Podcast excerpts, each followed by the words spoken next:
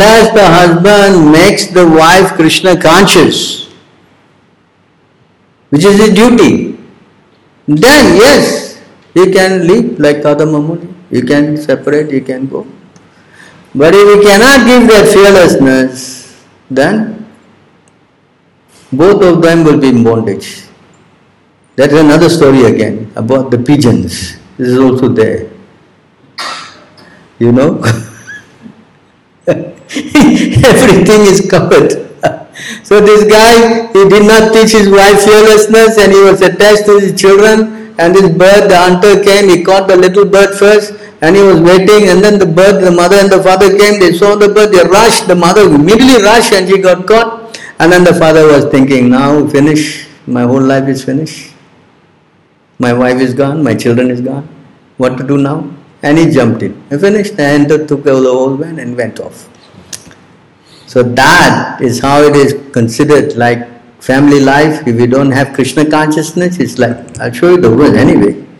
Sometimes you think I'm just telling stories. It's very nice Sanskrit. Huh? Evam kutumba. Kutumba means what? Families. Ashanta Atma. Kutumba and Ashanta Atma. See how they go together, they're rhyming, you know. Kutumba, not Santa Atma. Kutumba, Asanta Atma. That?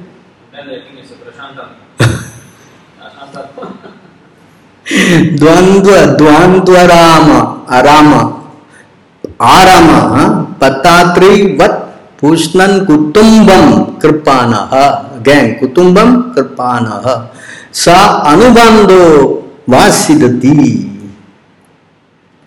In this way, one who is too attached to family life becomes disturbed at heart. Like the pigeon is trying to find pleasure in mundane satisfaction, busily engaged in maintaining his own family, the miserly person is fated to suffer greatly along with all his family members. Finish. You see what happened? Uh, this is happy family, yeah? This is the story of what? Happy family, is it? You know, the doors of liberation are open wide to one who has achieved human life. But if a human being simply devotes himself to a family like this foolish bird in the story, then he is considered as one who has climbed to a high place only to trip and fall down. Finish.